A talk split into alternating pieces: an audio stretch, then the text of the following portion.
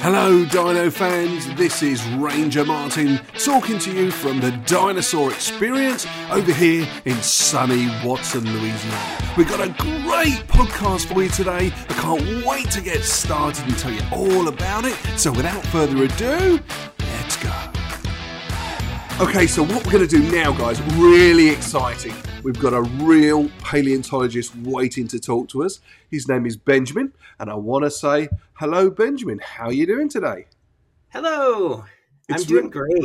Good. It's really good to see you. Thank you so much for spending your time with us. I know time is the most valuable asset any of us have, um, and we really appreciate your time for being here. So thank you for that. Well, thanks for inviting me. This is a pleasure to to have a conversation with you today and talk about paleontology and dinosaurs. Excellent. Excellent. Well, that's what we love. So, first question I have: what? What's your, so? Tell us about your current job and and what does it entail? What do you actually do? Yeah, so I'm a professor. I'm an associate professor at uh, Utah State University um, in their Uinta Basin campus, which is located just about I don't know, about 15 minutes from Dinosaur National uh, Monument. Um, I uh, I teach um, basically college students. Uh, last night, I finished up teaching um, a class I teach on dinosaurs called the Natural History of Dinosaurs. Um, I also teach a lot of uh, f- uh, freshman college students um, various courses in science and geology. Um, so I teach not only about dinosaurs, but I also teach about other uh, extinct animals, both invertebrates and vertebrates. Um, and I also teach uh, students about the rocks that uh, dinosaurs are found in, um, and also explore um, uh, classes on like paleoclimate and understanding the environment um, that not only dinosaurs lived in, but other creatures at other geological times in the past. Um, and so my typical day is uh, is is a lot of preparing lectures, uh, teaching, reading scientific papers, um, basically putting together uh, uh, classes. Um, and now I've been teaching a lot of online classes and uh, kind of broadcast classes as well, kind of similar to this. So um, so I'm always and I got students distributed across the state of Utah. Um, so I have students in uh, down in Moab. Um, our main campus is in Logan, and I teach here in Vernal. So, and many of those areas have um, uh, fantastic uh, deposits of dinosaurs and prehistoric creatures. And um, our university is really cool in that we have a museum on one of our campus in Price, the Prehistoric Museum um, that's in Price, Utah. Um, that's a fantastic dinosaur museum. Um, I also work with people at the Utah Fieldhouse Museum, which is here in Vernal, which is another fantastic uh, dinosaur um, collection. Um, so if you're in Utah, those are two, um, especially Eastern Utah, those are two really fun museums to visit, especially if you're interested. In And they're they're open to the public, so the public can come and see those. Like, yeah, and they're both run by the state, one by the university, and one by the state government as a as a um, state museum. And um, they they feature quite a few cool uh, uh, dinosaurs. Uh, the one in Price has a fabulous collection of ankylosaurs um, and uh, on display, as well as some really nice allosaur, uh, stegosaurus, some of the Morrison uh, formation dinosaurs. And the one in Vernal has uh, a beautiful display. it's got an Allosaurus, Haplocanthosaurus, um, Stegosaurus, and then uh, Dippy the, the Diplodocus. They have a cast of it that was one of the ones that Andrew Carnegie made uh, back in the day that was found in Dinosaur National Monument. And if if you are into dinosaurs, you have to visit Dinosaur National Monument. This is the place to be in terms of incredible uh, bones that are still in the rock. Um, it's a site that's been excavated beginning in 1909, and it's a really cool bone bed. Um, and it's open to the public, and it's a really cool place to explore. I dragged my parents to go see it when I was nine years old, and um, many of the students that I teach got inspired by going to Dinosaur National Monument as kids and getting interested in paleontology. Amazing. So, so tell me about. You said the Dinosaur National Monument. That's actually that's like a rock formation you can go to and see them actually in the rock. Is that right? Yeah, this is a site that was it's uh, located um, um, close to the Colorado border, kind of in the corner of, of, of Utah. And it was discovered by um, a fellow named um, Earl Douglas. Uh, Earl Douglas was hired by Andrew Carnegie um, back in the early 1900s to go west and find dinosaurs. And Carnegie was setting up a museum in Pittsburgh and he wanted dinosaurs. And at that time, all the dinosaurs were either at the Peabody Museum or at the American Museum in New York or down in Philadelphia. And he wanted to put some dinosaurs on display. And he sent Earl Douglas um, out west. And Earl Douglas came out to this part of Utah, which at that time there weren't any dinosaurs that had been discovered yet. And he went up a kind of a little ravine and um, started discovered a bunch of um, sauropod vertebrae that were dipping down into the ground. And there's a famous picture of him standing next to it. Um, and so they started excavating it. Um, and initially they put in a mining claim to excavate the dinosaur bones, but the government's like, uh, you know, these are dinosaurs. We should open this up, try to make it into some sort of park or some sort of um, uh, national monument, which is what it what ended up happening. So um, many of the they started working on it in 1909, and the Carnegie Museum I think worked on it until about the 1930s. Um, and then during the Great Depression, uh, the United States government actually hired people to come out and help dig up dinosaurs for pay oh during oh the Great Depression. And it was during that time when they had a lot of people, a lot of workers that were out of work um, to help with the excavation that they actually excavated quite a bit more of the hillside. Um, and they were pulling out all of these amazing dinosaurs Diplodocus, Apatosaurus, Camarasaurus. Um, uh, they found some Allosaurus specimens up there, Stegosaurus, all these classic, kind of iconic uh, Jurassic dinosaurs. And many of them ended up getting distributed to various museums around the world um, and they'd make casts of them, or they would actually tra- you know send certain uh, dinosaurs. So if you ever in Denver, um, their uh, their big um, uh, dinosaur sauropod dinosaurs from Dinosaur National Monument, um, uh, Dippy the the Diplodocus, um, which was on display in London, yes. came from that locality, and so so it's a really cool place, and so eventually um, they decided to leave some of the bones in the rock um, so that people could come and see how they were collected. And so they quit quit working on that rock face. But what's interesting about it is that they um, so they kind of quit there, but then they started finding dinosaurs up along that ridge too. So they've had a number of interesting discoveries that have been made along that whole area. And if you go um, there is a quarry that you, you can uh, go up to. There's a visitor center. You can take a little tram or drive up to the to the quarry itself, which is kind of enclosed now to help protect it from the weathering.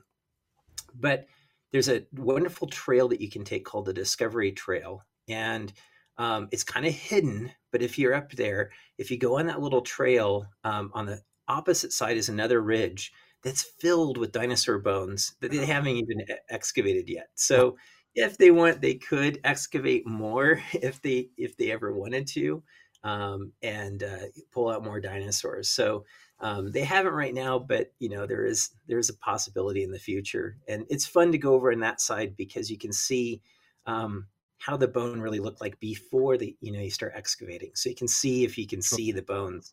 They mark a couple of them so so visitors can see them, but it's really cool. So yeah, yeah, because I can imagine good... as a as an untrained eye, it's it's kind of hard to spot what you're looking for. You know, once you've been doing it for a while, I'm sure you know what to look for. So, for general public, that's a fantastic sort of insight into into what real paleontology is all about.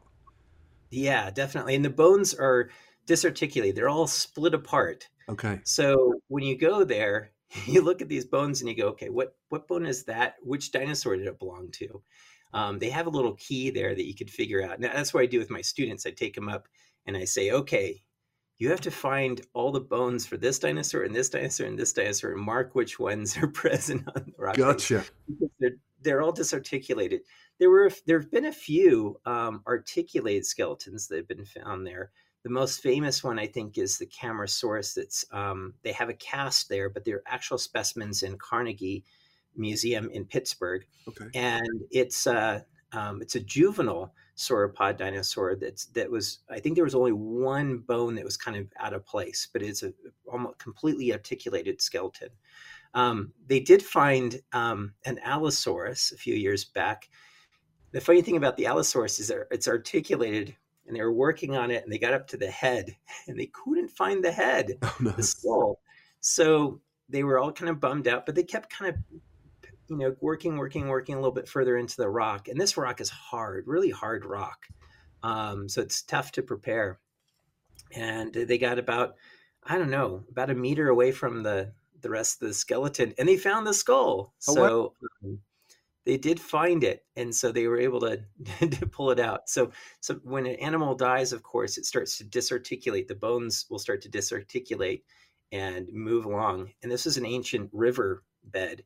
So a lot of these bones, the animals had died upstream, up the river, and they died and they started to decay. Their bones uh, um, scattered apart, and then they were drifted down and got buried. Um, so actually so- find the skull. That's because from my understanding, the skulls are, are pretty rare. They're the hardest things to find on, on fossils, aren't they? So yeah, and he actually found that the skull. That's that's incredible. That's oh man, you, you made me. That's on the bucket list now. I've got to come now. I've got to come and find it, come and see it, and and and visit it. So so that's all stuff that we can see in the field. What about yourself? Do you ever work in the field? Is that something you've done, or do you do regularly? Yeah.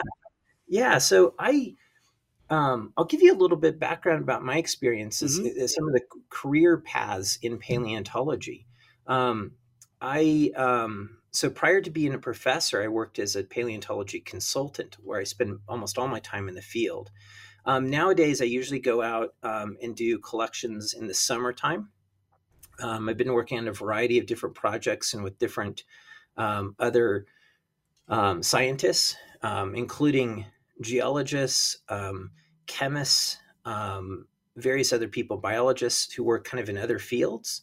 Um, and I've worked a lot in this tri state area of Utah, Colorado, and Southwest Wyoming. Um, and I've been working, I've been, a lot of my students work in the Jurassic or Cretaceous uh, periods. I've been working a little bit down in the Triassic, and I've been also working in the Cenozoic uh, in the time period after the extinction of the dinosaurs, Okay. and the Paleocene and the Eocene as well.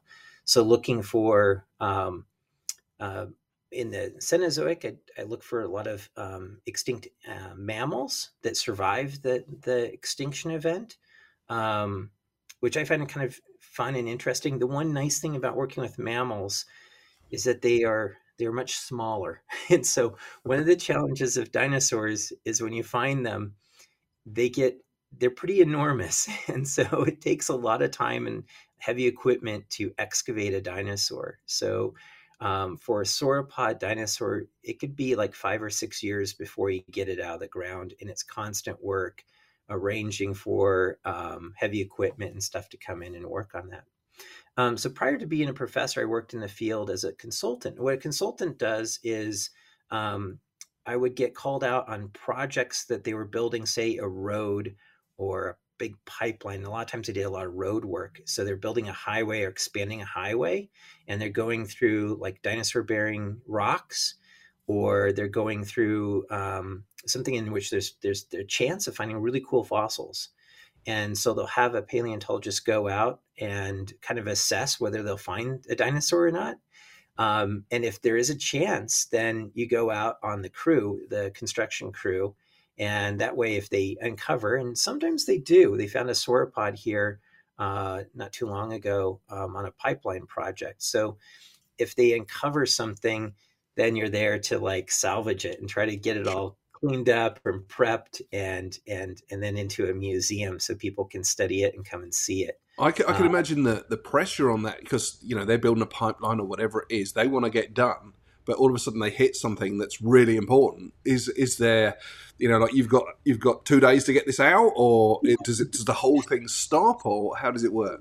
Yeah, the, it's kind of interesting because a lot of times what ends up happening um, is it depends. Sometimes they'll hit something really amazing and they'll be like, all right, can you go around this and we can work on this while you work on that? Um, a lot of times what ends up happening is that you are working with like the rubble of the stuff that they've uh, dug through okay. and you pick up something um, and it's and and you look down and it's and it's an amazing uh, fossil um, i've seen machines that will be going along you know the countryside and it's kicking up all these this the dirt and everything and all of a sudden you'll see a bunch of pile of bones and you're like wait wait we ran into something um, there's a there's a famous specimen at Dinosaur National Monument. In the old days, they would use dynamite to blow up stuff, oh, and there was a kid that was up there to see the big explosion as they were detonating the dynamite into the hillside. And um, after they had cleared off the area, he came running in and he looked down, and one of the blocks that they had blown off um, had this amazing little. Uh, um, it looks like a little lizard with all these weird little scales. It's a relative to um, uh, it's an archosaur relative to crocodiles that live today, and it's little. It's a little little specimen that they have on display. You can get a little cast at the visitor center that he found wow. it. Um, that they prepped it up, and it's really really an incredible thing. And you know, he just had really sharp eyes. I mean, kids kids are fantastic at finding fossils because they have they're down down close to the ground. You're looking around. They're able to pick up things and look at things. Um, and so uh, often many really incredible dinosaur discoveries have been made by kids. That's so. that's amazing. And and you know we did a show yesterday on on Mary Anning, and she was eleven when she discovered you know a lot of her fossils and that sort of thing. So yeah, it's it's a I don't know what it. Well, I do know what it is with dinosaurs. I think I think with kids and dinosaurs, it's very much the case that the kids love the fact that these things were real. You know, you can like unicorns and you can like dragons and they're cool, but dinosaurs were here. They're actually real things that were around, and that I think that's the main attraction for people like myself, and I'm sure it's one of the things that kids love as well is the fact that these things were were here and with us. Yeah, yeah, it's kind of weird too. The thing that attracted me, I think, the most about paleontology, um, when I was a kid, I grew up in the in the Rocky Mountains, and um, when I was about know, really young, I found a fossil shell of a Cretaceous um, marine little bivalve, a little clam. And I remember showing it, I think probably to my mom, and she's like, "Oh, that was that's a fossil shell that lived in oceans here." And of course, there's mountains all around sure. me. And I was like, "Wait a second, how did this whole area be under an ocean back you know, a hundred million years ago. Like, where did the, where did these mountains come from? What did the landscape look like? It must have been totally different than it looks like today. Yeah. Um, and so that really opened my eye to like the depth of geological time that we stand on. Uh-huh. So that really got me excited um, uh, about learning more about paleontology, learning about dinosaurs, learning about you know other extinct creatures. Um, starting to go out and collect. I became an avid rock hound and going out and collecting um, fossils and things that I could find. You know, lots of times I was interested in in pretty crystals and things like that. Visit all the rock shops and stuff. Um, and that really inspired me, I think, in in interest in paleontology and figuring out like what did the world really look like? You know, sure. 100 million years ago, 200 million years ago, 300 million years ago what were the creatures look like as they were running around. So yeah so it's that's really fun. The other thing i love about paleontology is that it's a detective story. Um, you are solving a mystery and sometimes the mystery um, takes you into dead ends and sometimes it's not. It's it it's really addictive in terms of like you might have just a scrap of bone or you might be trying to track down a an old fossil locality that someone discovered 100 years ago and you're kind of you're you're looking at all these clues trying to figure out all these things and oftentimes the the clues you're given are tantalizingly like very small. So um last night i was talking to my my students and i was showing them some some bones. They had to identify some bones right? And a lot of the bones that you find are really fragmentary and they were all like how how much of a dinosaur do you need? I mean, these things are like you're showing us this fragments of these bones and stuff. It we can't even tell where it belongs in a dinosaur. So how do you how do you know? And I said, well, a lot of it's just spending a lot of time looking at the skeletons of, of these animals, uh, looking in the muse, you know, hunting around in old museum collections, looking at old labels, looking at, um, you know, all this information and uh, tracking down what that bone really represents. And sometimes, a lot of times, you're making guesses in terms of like what it could be and then you go back and you try to find where it was found and look for more. Because every time you discover a new fossil you add a new piece to the puzzle. So it's kind of addictive. It is a detective story. You're trying to figure out like what, was, what were the creatures living there? What was going on? Um, and that's that to me is really fun it's like being a sherlock holmes sort of character yeah i can imagine because you, you, you're making your own story around or trying to find the story of what it is you've found it's amazing so of all the things you've done and seen and found, is there anything that you can particularly remember that that re- excites you? Any great stories that you want to tell us? Oh, let's see. Um, yeah, so I've I've made some really fun discoveries over the years, um, and one of the f- fun stuff is kind of like the um, when you find something that hasn't been found before. So a lot of times you'll be out doing field work um, and I got this last summer. We found a, a, really cool little skeleton of a of a creature, and at first I thought um, it might be something. So I was kind of excited. We started prepping it up, and it ended up being something else.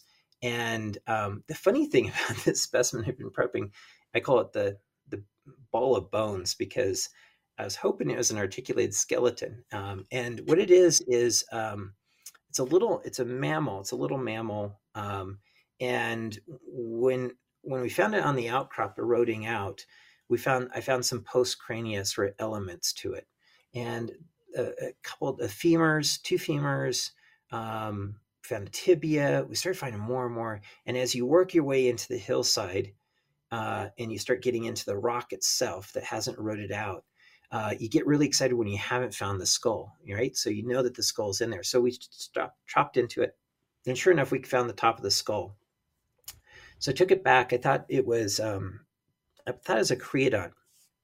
It ended up um, having uh, started prepping it out and, and looking at the teeth. Um, I noticed that it has this really interesting character of having the tibia and the fibula fused um, at the distal end, which is kind of weird.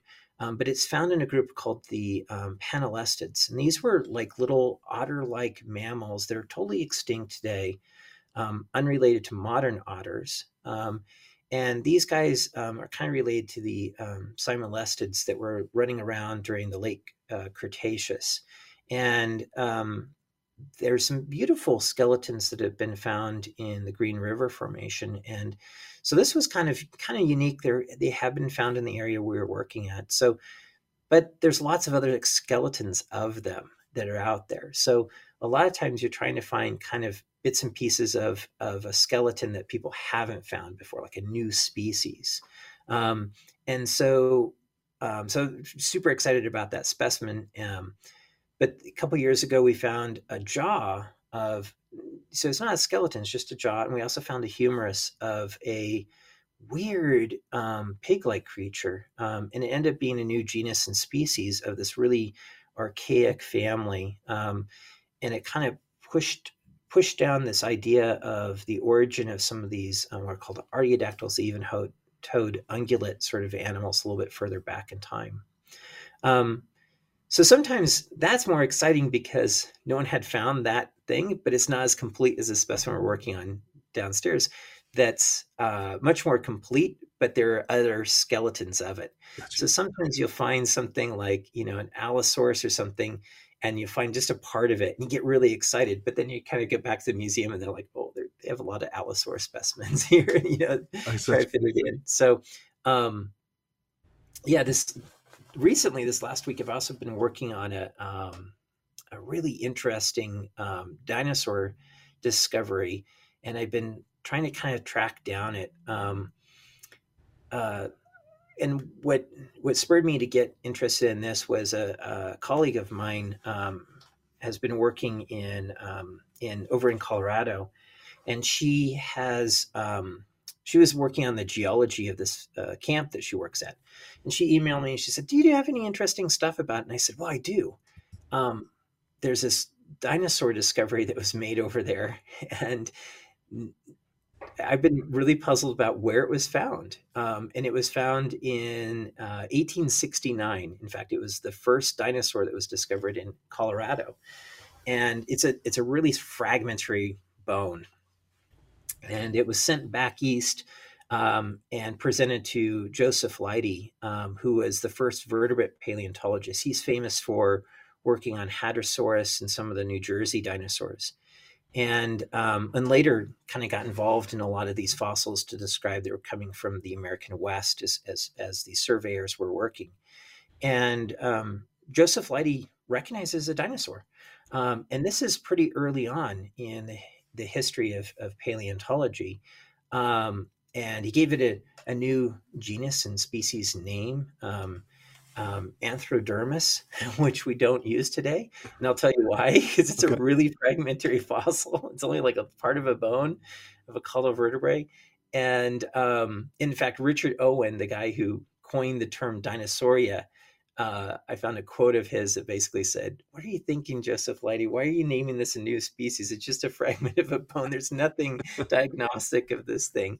Um, and it was it's in the Smithsonian collection years later, the in 1920, the the curator of dinosaurs, Charles Gilmore, uh, worked on it, and he's like, "Yeah, I think it's an Allosaurus. I think it's an Allosaurus tail, or the tail of an Allosaurus." And so people have just kind of discounted it. What the interesting thing is that no other dinosaurs have been found in that area since that discovery. So um, I've always wondered if where it came from, mm-hmm. uh, if it might have come from the Cretaceous or the Jurassic, where because um, it was supposedly given to Ferdinand Hayden, who was a surveyor um, who came over then. Um, and so I've been tracking down the archives of trying to figure out who was the person that gave him the bone and where did they collect it from. Sure. Um, and so I'm going down a lot of leads, looking at some of these um, archival newspapers, report, uh, government reports.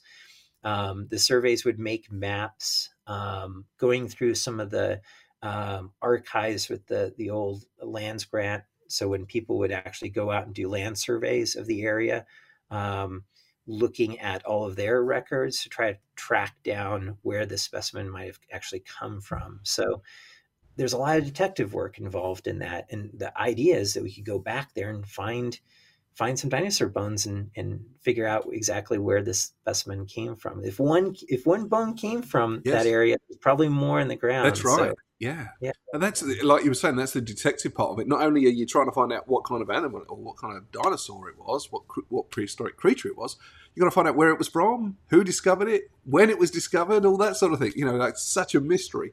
And there's little clues everywhere, I imagine. And you got to just got to find those.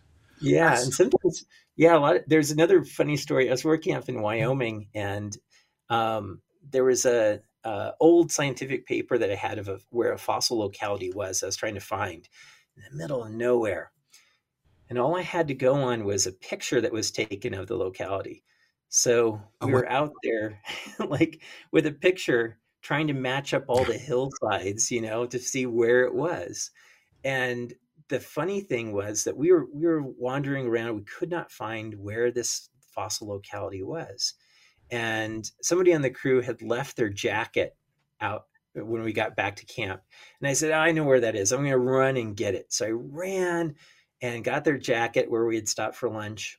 And I was running back and I decided to take a different route, and just a quicker route back to camp. And I'm running along and I look over and I'm like, oh, that's the hillside. And I grabbed the piece of paper with the, the photograph on it and matched it up. And I'm like looking down, I'm like, this is it. We found it. And I came running back into camp and I was like, we found it. We found it. And uh, luckily, they had actually taken a stake and they had put a stake down on the ground where they had where the locality was. So I knew it was the locality because they had a stake that was there and it matched up perfectly. And we started finding fossils too. So um, so a lot of a detective work, yeah, for sure. It's it's like it's almost Indiana Jones, isn't it? It's it's like that yeah. sort of thing. It's like if you if you saw it in a movie, you'd be like, no, that would never happen. But it's it's for real. That's so cool. So so I know there's lots of children watching. Um, you know, hundreds, stroke thousands of children are really interested in paleontology, and you know they've got their, their interest in dinosaurs. So, what I wanted to ask you, one of the main things that I am always thinking about is what's the career path? You know, from a from a young child to becoming someone like yourself. What's the career path to to become a paleontologist? Yeah, so there's lots of different career paths um, to become a professional paleontologist, and um, one of the things that um, uh, I've kind of experienced in my career path of going through this is just the persistence of being interested in paleontology. Um, oftentimes, as kids, we're super excited about being a paleontologist and really interested in about studying dinosaurs and learning as much as we can about dinosaurs. Um, and that that enthusiasm has to remain and keep passionate about it, even as you get into high school um, and then eventually when you go to college. And oftentimes in high school and college is when uh, when kids get kind of less enthusiastic about paleontology. So you have to keep that enthusiasm, and that's the key thing. So as a kid, read as much as you can about dinosaurs, visit museums. Um, go out and explore yourself. Um, I I furnace my my I fed my furnace of interest in paleontology by like reading as much as I can about um, fossils, um, visiting museums. I love museums and seeing uh, uh, dinosaurs on display. Dragging my parents out into the field to you know to take me to look at you know various rocks. Whenever we go on a trip, um, stop and look at the geology, um, and that really made me passionate about it when I got to college, um, and it, when you when you go off to college to become a paleontologist, which is typically necessary, um, you want to find a college that has a paleontologist that's there on you know teaching. So, um, and not all universities do. So, when you're applying to school to a college, look to see if they have a paleontologist, and that's what I ended up doing. Um, a lot of my, my parents were like, "You should go here, you should go there," and I'd I'd walk up and say, do you have a do you teach paleontology? And they'd be like no. I'm like no i'm not going there. So um so that's i went to um to the university of colorado and i got there so a little bummed out because i had to take all these like you know these classes that i didn't think were related to paleontology. I had to take chemistry and physics and biology. And now as, I, I realize that that stuff is really important. Uh, uh, chemistry biology and physics are really important for uh, paleontology as well as geology itself. So you take basically the four main sciences, you take as many classes as you can. And so I was taking a lot of chemistry, um, getting through a lot of physics, uh, biology, a lot of biology classes, and a lot of geology classes. So studying things like mineralogy, um, ecology, uh, you know, mammalogy, herpetology, all the ologies, right? Um, and then then I was also taking paleontology. Um, the next thing I did that I highly recommend is I started volunteering at the museum. I worked as a docent, which is like taking kids on tours around the museum, uh, which you learn a lot about dinosaurs because the kids, every every kid knows as much a lot more than you think you know. So even at that age, I was like, wow, the kids are sharp. So they keep me on my toes. I also worked in the collections, um, and I kind of proved to to my professors that I was really into this, and so they invited me out to do some field work, and so I started doing field work with them, um, and, and, and fell in love with field work and being out in the field. Um, and then after I graduated, my career went in kind of a slightly different direction. Um, I realized when I graduated that I wanted to learn more about anatomy. And um, I felt like, yeah, it's taking all these geology classes, chemistry classes, and stuff, but I wanted to know anatomy really well. And uh, so I went to graduate school to work with an anatomist in an anatomy program.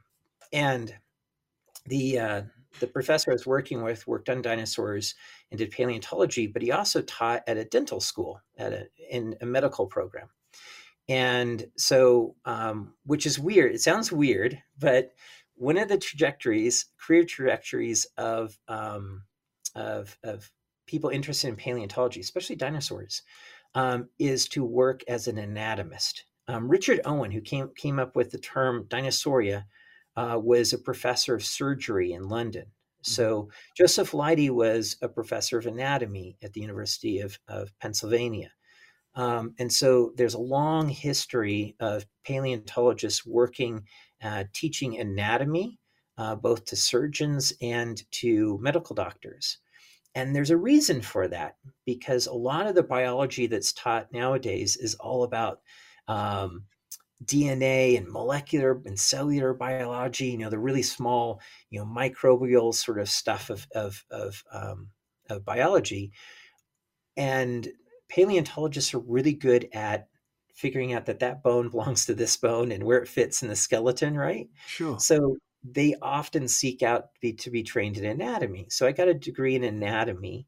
Um, I didn't like that sort of like because it's it's pretty gooey. You're you're working on dissections. We would dissect crocodiles and dissect um, humans and dissect other animals. So in the cadaver lab, we were working on all sorts of stuff. You're looking at like how the how the muscles fit onto the bones, all that sort of stuff, and working a lot alongside a lot of people who are going to be surgeons or going to be medical doctors. Um, and then in the summers, we would go out and do field work. um, so.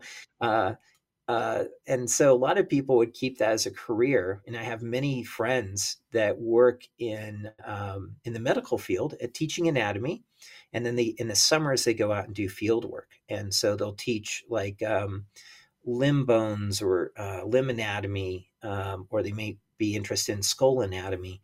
And then in the summer, they'll go out and dig up dinosaurs and stuff. Um, and that's very common. That's another career path that a lot of people go down uh, in paleontology. After I got that degree, um, I came out west and I got my PhD actually back in geology, which I kind of like. I'm more of a rock person than um, a gooey anatomy person, so I felt a little bit more comfortable in uh, in working with rocks. Um, when I graduated, um, I ended up working as a consultant. I said so. Another career path for a lot of people, especially the people that are interested in rocks, is to become a uh, a paleontology consultant, and um, that career path is slightly different. Usually, doesn't require a PhD; just requires maybe a master's degree, which allows you to get a lot of permits with the government. Um, you can also work with the government too, like the BLM or the Forest Service or with the National Park Service. And all of those types of land management jobs is where you're going out in the field and you're documenting, you're finding dinosaurs, documenting them, uh, writing up reports about their conservation, um, salvaging stuff when they're doing a highway project, something like that.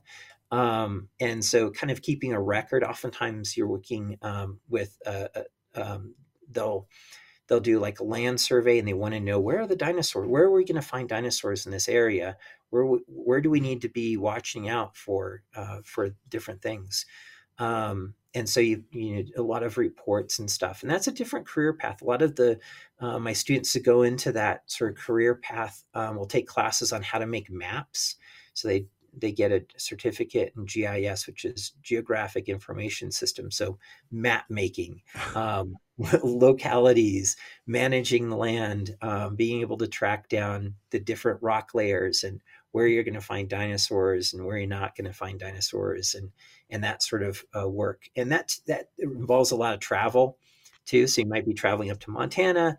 The next week you're traveling down, you know, to to Nebraska. Um, so you're traveling a lot depending on the on the project and, sure. and so you got to learn that geology really well uh, really fast so if you like the rock end of things that's another career path for you sure um, uh, after my master's i worked for five years at a museum and that's a that's a third track way you can go as a paleontologist actually working in a museum and there's kind of uh, three types of jobs in, in a museum setting there's a preparator. A preparator is a person that's going to prepare the fossils when they're brought back in the field. And a lot of my students get really fascinated about being a preparator. They tend not to pay very well, and they're and they tend to be uh, geared to someone who's extremely patient because you're you could be sitting on on a block of dinosaur for months, years on end, working on preparing it Wow. And it requires a lot of dedication, a lot of just like going in every day and chipping off a little bit more of the rock. Um, there was a stegosaurus that was pulled out of Garden City, uh, Colorado, uh, when I was young. And um, Donna Engard, who worked on prepping that thing, I think she worked 10 years on it. It's a beautiful specimen. And, um, but it took 10 years of prepping, like, because it's huge. It's a complete skeleton. So uh, it, it, it's, it's, you have to be dedicated to it. Um, it's fun though. It's a fun work. You do, um, a lot of times you can do fabrication and casting um, as a preparator. So you'll take the actual specimens and make casts of the bones that can be mounted for a museum. Um, a lot of preparators come with an art background, so they're interested in doing like the the artwork associated with it. So there's a lot of artists, um, which is kind of a separate field than the preparators, but they they can do sort of the um, uh, the artwork, the molding, the fabrication, all of that sort of stuff. Um, and there are a few companies out there that that help to um, design and build mounted skeletons of dinosaurs. Um, and those that's another career path you can kind of go down into. Um, the other job at a museum that that's a kind of a fun job, I think, and that's being a collection manager. Um, and so that person is in charge of the collections of all the dinosaurs. So when the fossils are brought into the museum, they accession them, they keep track of where they are, they write out usually it's entering stuff into databases it's it's taking pictures of them it's documenting them keeping track of them. A lot of it involves moving specimens when they have to move a bunch of dinosaurs from one end of the building to the other end or they're they're building an addition and they want to move it they need to move it into the addition. So oftentimes you're moving stuff with dinosaurs it's often with a forklift as you move these big giant bones around the museum. Um, and so that's that's a lot of, there's a lot of work involved in that um, and that's kind of fun especially if you're more less into interacting with people and you kind of want to just sit down and work on stuff mm-hmm. um, and you can discover lots of really amazing stuff i kind of worked as a collection manager at the american museum and what i loved about it was that you learn you learn the fossils really well because you're going into the collections and seeing all the bones and you start learning about um, all the famous collectors, what they collected, where they were. Um, so it's a really good education for for figuring out things later on.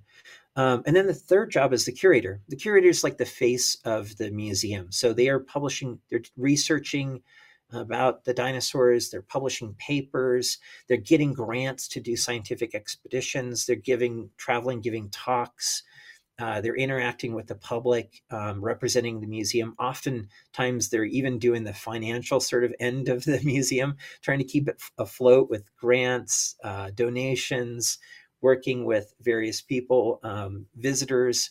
And so there's sort of the more public face of sure. the museum. And a lot of museums have an educator now too that kind of works as like you know someone that takes around uh, people in the museum um, i have a lot of friends that work as educators who are interacting with the public um, down in the displays and, and, teaching people about dinosaurs so um, and that brings me to probably my last career path and that's becoming a professor and teaching at a university um, and that's that's a really rewarding thing because you get to work with students um, oftentimes you're leading your own your own expeditions in the summertime, so you, a lot of times you have your summers off, which is nice. Um, I have many friends that are high school teachers that that are paleontologists, and they do field work just as in the same, and they bring out their high school students. So you don't have to be at a college; you can be at a high school, um, and and uh, be interested in paleontology, be able to take people out in the field, um, and get students, you know, even even in uh, high school, interested in paleontology. And there's always a lot of interest of that. So sure. um, they may teach other classes. They may teach geology or physics and, and chemistry at the high school level. But it's uh, yeah they'll if they can swing it they'll teach paleontology too which is really cool. So so so as a young child from what i you know like the, the little bits i got from that that, that stuck with me was be interested in other things like biology and, and geology and rocks and, and learn as much about that as you can. Um, get yourself into uh, museums and volunteer. That's that was another thing, another way because um, truth be told, in this world, it's all about people. It's not about money. It's not about anything else. It's about people. The more people you know, the more connections you have. And so, if you can volunteer and spend time in a museum, the chances are you're going to bump into somebody who knows somebody who can get you in that door, who can show you and help you to become where you want to be and take you perhaps on one of these things and and go in the mountains and having a look for dinosaurs. So i think that was some some gold dust there in the in that uh, of, of what to do if you're if you're really interested in dinosaurs you've got to spread your interest you've got to get interested in other things which most people most children are to be honest. The most children i speak to that are into dinosaurs also are into rocks and, and geodes and, and that sort of thing. So they've got that natural instinct there um, and then get into the museums and volunteer and then learn. And then as you get through high school and into college, then you need to be studying where you're going and then what you're going to be studying when you get there. But yeah, that, yeah. Um, that's definitely that's definitely the track. Yeah, just keep that interest. Yeah, that's the pattern. Like a lot of people, like when they get older, they're like, uh, I'm not interested. I'll do something easier, you know. and so um, it's keeping that passion. Sure. And a lot of it's just kind of luck too. Is you get keep working on stuff, you'll you'll stumble upon things. Um, many paleontologists, I would say about half of the paleontologists out there have day jobs. Um, they they have another career, um, and but they do paleontology on the side. Um, so they may they may have a job that pays a little bit better, but then they have their summers free, maybe a school teacher, and then they go out and do field work so it's like, it's like a hobby. It's like a like a yeah yeah. So yeah. it's not it's not their main form of employment, but it's something that they love doing. Like you know, everybody has something they love doing, um, and you can turn it into something that's that's you know, it, it, there's a career eventually if you wanted to go that route. So that's yeah, definitely, definitely. And and you know, like I've seen um, career trajectories where people are really interested in art and they're really good artists and they love di- drawing dinosaurs yes. and they just keep working at it, working at it, working at it, and they get better and better and better. And pretty soon they get a commission to do like an art mural or something. And they'll get into the paleo community and they'll present, they'll have their little business card and people will then be like, oh, I saw that mural is really beautiful. You should hire this person to do this work.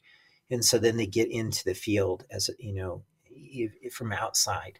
So a lot of it's networking, a lot of it's meeting people. Um, paleontology is a pretty small field, and so when you get to know everybody in the field, um, they will kind of hint at some some opportunities that are out there. Sure. Um, there are a lot of resources nowadays on the internet um, to kind of track down some paleontologists, and feel free to email or contact a paleontologist you learn about. And you're welcome to visit my website and email me if you have any questions about careers in paleontology. And that's a really good way. I so many paleontologists get inspired by contacting paleontologists and being kind of excited when they write you back.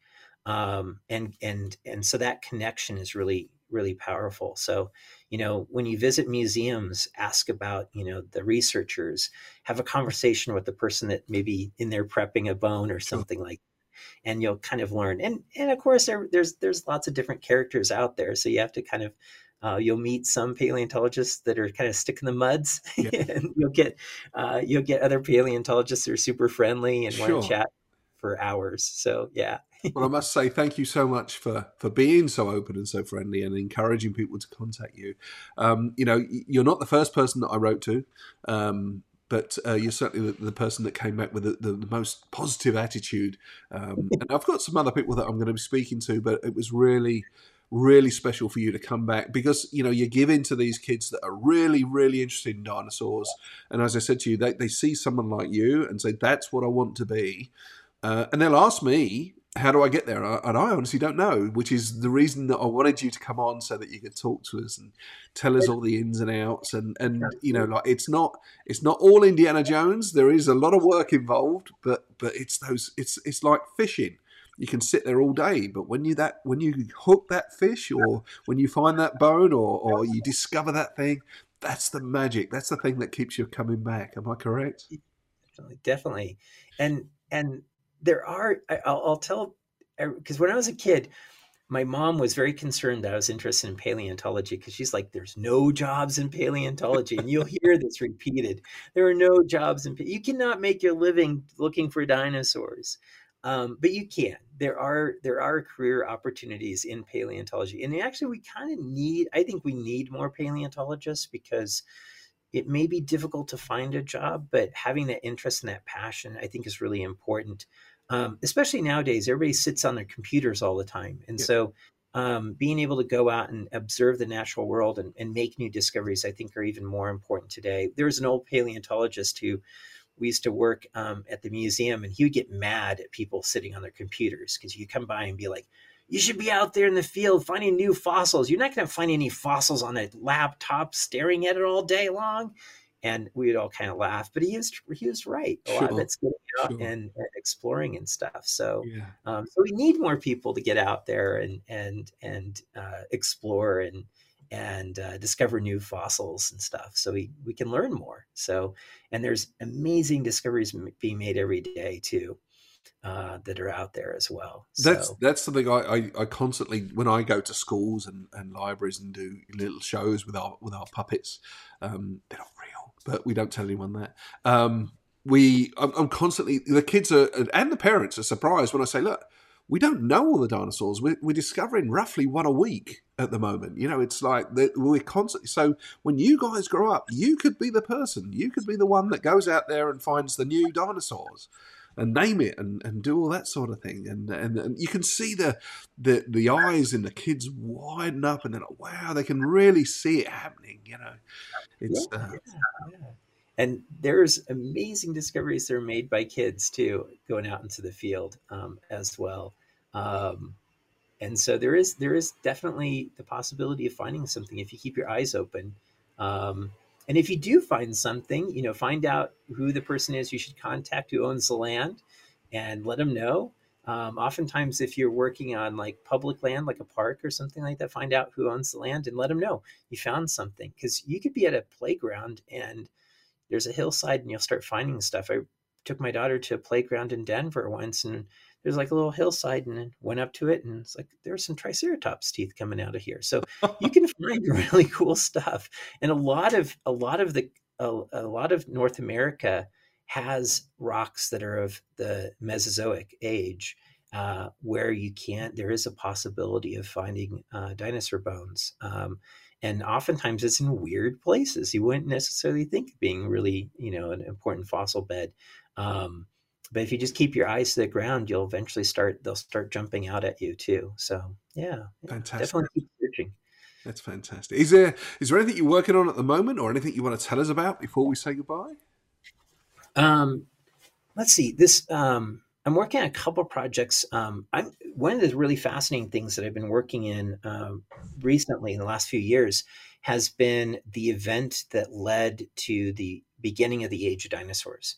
So, looking at the end Permian extinction event, which occurred um, about 252 million years ago, which kicked off the age of dinosaurs. Um, dinosaurs live in the Mesozoic era, so they they they become they start to arise during this period of time after this mass extinction during the Triassic. And the other thing that happens during the Triassic is there's, there's this huge kind of experimentation with a lot of the diapsid and synapsid reptiles that were living at that time. And dinosaurs are one, just one of a bunch. But by the end of the Triassic, um, there's another big extinction, and that extinction kills off all the competition with the dinosaurs. So that by the beginning of the early Jurassic, the dinosaurs rose to dominance, and they got they started getting big and and monstrous and super diverse. And the other animals, the little diapsid lizards and uh, the mammals, they all kind of got really small and shrunk down. So one of the really fascinating things is is what caused the end Permian extinction. And the other really fascinating thing I find really fascinating is the end uh, Triassic extinction. So, what was going on at those two periods of time? And one of the really fascinating things is uh, from evidence that we've been gathering uh, both of those extinctions are probably related to volcanism that was happening uh, that was causing the climate to get really hot. So at the end of the Permian, there's a massive volcanic eruption in Siberia, and it's called the Siberian Traps, and it's just a huge, uh, big, huge, massive eruption. And at that time, uh, the amount of CO2 in the atmosphere increased quite a bit. And that caused the climate to get really, really hot. And it killed off a lot of animals that were living in the oceans. It killed off a lot of animals living on the land because it got really, really hot. In the Triassic, in this new desert environment, uh, after this global warming event, is where the dinosaurs start to take off. And they start doing pretty well. But then there's another major global warming event at the end of the Triassic. And that one is caused by the um, Atlantic Ocean starting to split apart and all of the volcanism along the Atlantic region that's going to separate North America and South America from Africa and Europe. And those eruptions cause another global warming event. So things things get hotter again. And you get massive deserts that start to spread across the, the, the earth. So a lot of the beautiful sandstone deposits that are here in Utah that you see um, many of those are deposited during the end Triassic and beginning of the Jurassic period. And one of the things that made dinosaurs so successful is they could live through these global warming events and live in the deserts. Um, they have very upright stance. They could run. They were quick. Uh, they weren't like the other um, uh, reptiles and mammals that kind of suffered during those extinctions. So during the Mesozoic period, during the lush period of the Jurassic and Cretaceous, and things kind of calm down a little bit, um, you you have the return of the forests. You have the the the return of uh, and the beginnings of angiosperms, of flowering plants. And during that period of time, dinosaurs got big. They had food now. Uh, you, you get you get up to the point you get to the Cretaceous, things are warm and tropical and wet and so you don't have to worry about those big massive deserts like that, that actually kicked off their evolution True. so dinosaurs were really successful during that early period of global warming at the end of uh, the you know in the triassic period and at the end of the triassic and that's what made them successful and so i'm always kind of fascinated with that those events um, in the geological time scale um, because it, it kind of relates to some of the things that are happening today uh, with global warming. So I'm interested in like how uh, not only dinosaurs but other animals survive through those events, um, and what what made them successful, and which were the animals that didn't make it through that that suffered. Um, so that, that to me is really fascinating yeah. as well. Yeah, it's, it's just endless, endless unanswered questions, isn't there? It's just like you get to one and think, well, would that happen? What happened to that? What happened to this? And what about that? And what about that? It's just like you say, if you're detective minded, if you're somebody who asks questions and looks for answers, it's a fantastic career. it really yeah. is fantastic. Well, I wanted to say thank you so much for your time today. It's been inspiring. It's been interesting. Uh, I'm sure the kids are going to take a lot of it, a lot of stuff out of it. Um, and I wanted to thank you so much. And and um, I'm sure, uh, well, I'm saying I'm sure, I'd love to have you back at some stage, um, and we can discuss other things that are going on, and, and perhaps you know narrow it down onto something smaller if if you'd be willing. But it's very kind of you to have spent your time with us. Oh, this is this is a lot of fun. This is a great setup, and it's just really fun to talk about dinosaurs with people who are interested in it for sure. Yeah. Good. Yeah. Good. And the guys, let me put your website up here so the guys can find your website here, benjamin-burger.org. Okay, it's .org, um, and that's where to to find you. And you've got. I know I was looking at some videos and stuff you've got up there. I think I was watching one. It may have even been on Twitter about Triceratops.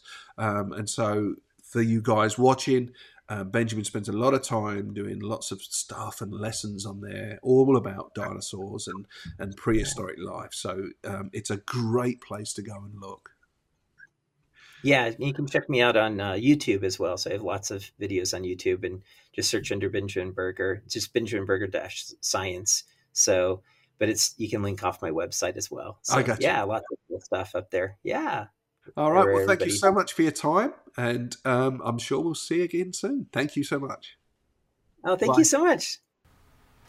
And there we have it, guys, our first ever podcast. Thank you so much to Benjamin for being such an amazing guest and giving us that insight into paleontology. If you enjoyed this show, guys, please subscribe, follow us, look for us on Facebook, The Dinosaur Experience, look on our website, thedinosaurexperience.com, and any social media. You'll find us on all of them. Just look for The Dinosaur Experience. Until next time, thank you so much for watching, and we'll see you again soon. Bye bye.